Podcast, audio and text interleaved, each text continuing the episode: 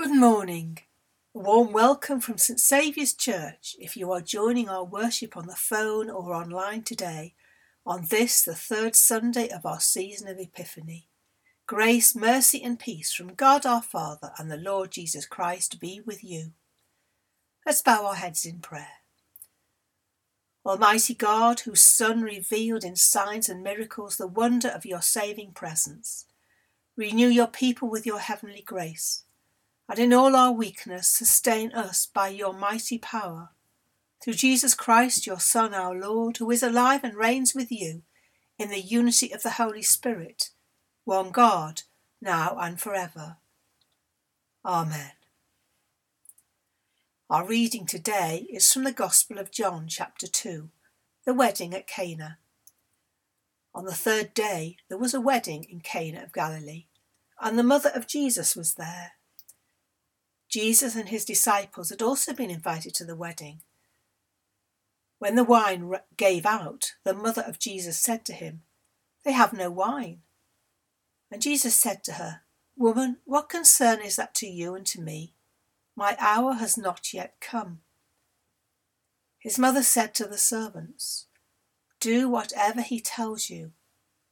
Now standing there were six stone water jars for the Jewish rites of purification, each holding twenty or thirty gallons.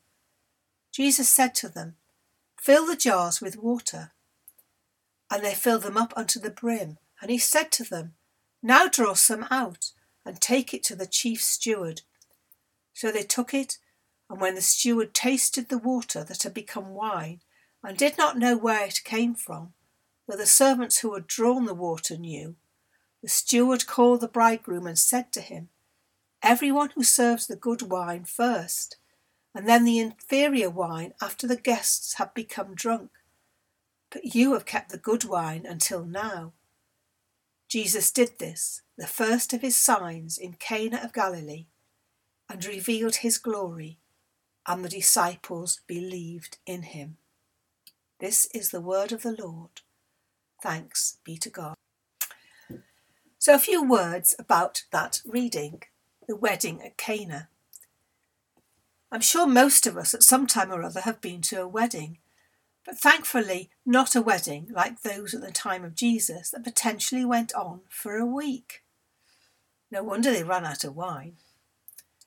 Usually the entire village would be invited, as well as the bride and groom's large extended families. In a life where there was much poverty and constant hard work, a wedding was an occasion of great joy and festivity. There will be much dancing and merriment and feasting on good food and wine, which was especially appreciated when most lived in, a, in relative poverty. Weddings were big events that needed careful saving for, and wine was an essential part of a celebration. The rabbis said that wine was a gift and a blessing from God, which gladdens the human heart, and without wine there is no joy. It was the added extra to a very basic diet, an essential in feasting and religious festivals, so much so that a responsibility was on the community to provide wine for the poor during religious festivals. So imagine a wedding where the wine runs out. Not all Israelites were drunkards, though. They drank their wine diluted, and drunkenness was considered a disgrace. But in the Middle East, the failure to provide enough was seen as an offence against the sacred duty of hospitality, and a cloud of humiliation would have hung over the couple, not an auspicious start to a marriage. But Mary noticed and was concerned enough to appeal to Jesus. Was this a family wedding then, perhaps? Some think she may have been the groom's aunt. But what did she expect Jesus to do about it, I wonder? Jesus seems initially reluctant to intervene. Seemingly, the time was not yet right. Jesus worked on God's timing, not on human timing. But after we presume some prayerful thought, Jesus responded to the needs in front of him. He rescued the groom from inevitable disgrace. a gesture of compassion maybe, but for those with eyes to see, there was more here than compassion. For the Gospel writer describes this miracle as the first of Jesus' signs, signs which point beyond themselves to a deeper reality, to who, to who Jesus really is. They reveal to us Jesus' glory.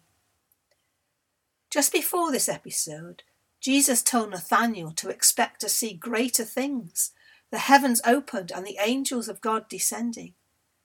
And here is the beginning of that vision unfolding. And we too are privileged, along with the disciples, to witness here the heavens opening. There is so much imagery here in this story. And to understand something of this, we need to go back to the Jewish scriptures, to our Old Testament. What does this abundant, abundant, extravagant supply of superb wine signify?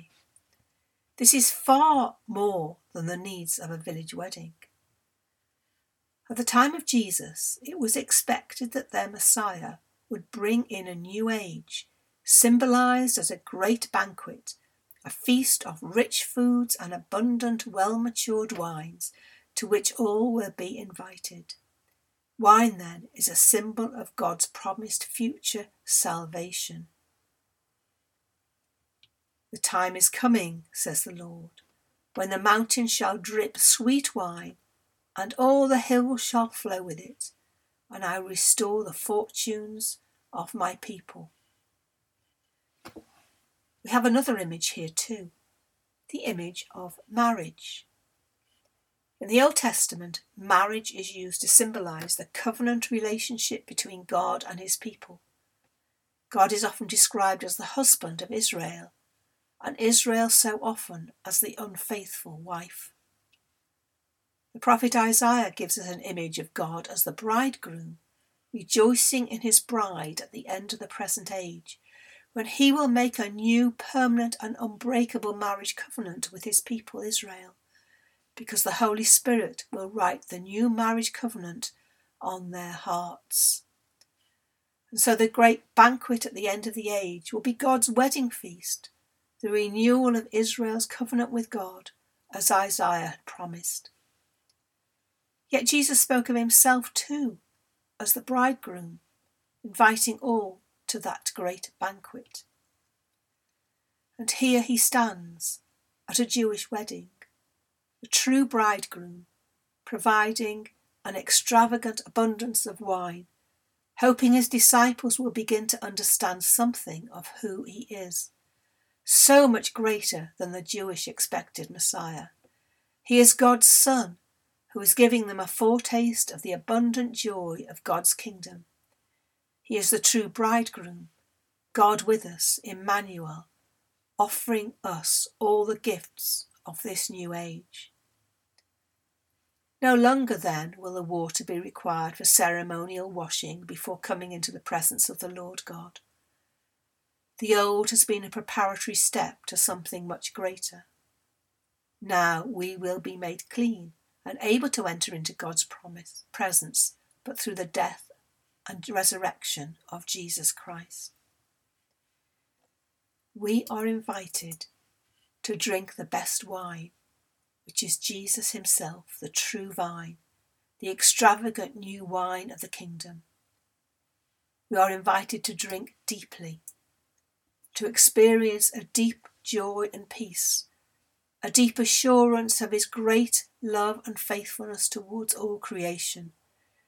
He is offering us abundant new life in all its fullness. He said, I have come that you may have life and have it abundantly. But the servants who knew the truth had to obey the second part of the commandment. They had to draw the water turned into wine and take it to the guests. We too are God's servants. God's gifts are not to be kept for ourselves, but must be given away to others. We cannot keep them to ourselves.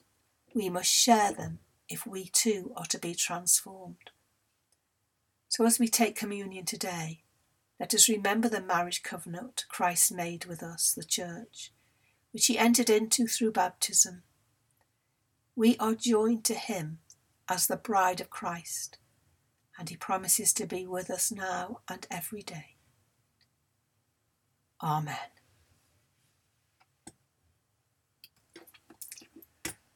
So let us pray. Almighty God, whose Son, our Saviour Jesus Christ, is the light of the world, may your people, illumined by your word and sacrament, shine with the radiance of his glory, that he may be known and worshipped and obeyed to the ends of the earth, for he is alive and reigns now and forever. Amen. So let's join together in the words of the Lord's Prayer. Our Father, which art in heaven, hallowed be thy name. Thy kingdom come, thy will be done in earth as it is in heaven. Give us this day our daily bread, and forgive us our trespasses, as we forgive them that trespass against us. And lead us not into temptation, but deliver us from evil. For thine is the kingdom, the power, and the glory, for ever and ever. Amen. And the Lord bless you and watch over you. The Lord make his face shine upon you and be gracious to you. The Lord look kindly on you and give you peace. And the blessing of God Almighty, the Father, the Son, and the Holy Spirit be with you always. Amen. So thank you for joining us today. I wish you every blessing for the coming week.